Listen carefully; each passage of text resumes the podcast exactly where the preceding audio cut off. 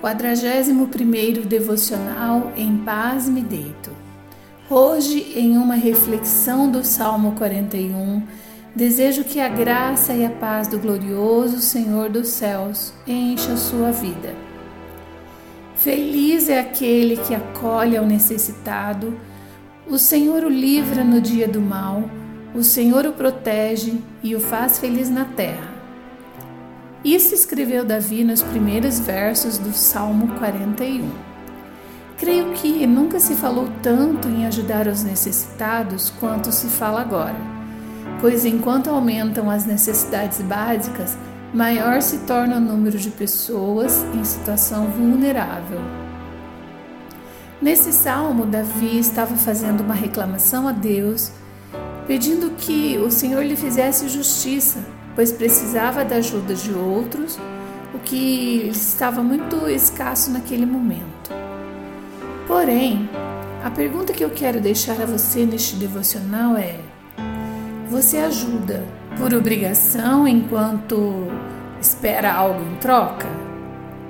Veja bem, muitas vezes você dará de comer a alguém que tem fome e nunca mais verá essa pessoa.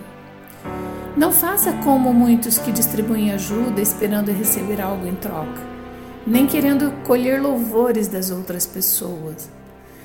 A nossa intenção deve ser sempre estender a mão ao aflito, ao necessitado, porque tudo o que recebemos do Senhor, a vida eterna, os milagres realizados, o respirar de um novo dia, tudo isso já é motivo de sobra para repartir. Mesmo que eu e você tenhamos no momento somente um abraço ou um sorriso para dar. Pare um instante para olhar alguém que está angustiado e orar por ele. A porção da palavra de Deus é tão abençoadora que as pessoas ao seu redor poderão sonhar novos sonhos se você simplesmente disser a elas que Deus está no controle de tudo. Oremos. Pai Santo, o exaltamos e reconhecemos Tua majestade hoje e sempre. Gera em nós, Senhor, o desejo de semear um pouco da Tua santa palavra aos que dela necessitam. Ajuda-nos, Paizinho, a ter um coração agradecido e nos perdoe por muitas vezes pedirmos tanto, enquanto muitos ao nosso redor precisam de algo que nós temos para compartilhar. O amor do Senhor. Queremos ser bênção e vida por meio da presença gloriosa do Senhor Jesus em nossas vidas.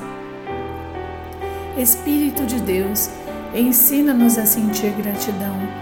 Repreende em nós a rebeldia e ajuda-nos a servir, assim como Cristo nos ensinou, entregando-se a si mesmo para dar vida eterna. Te amamos, Deus.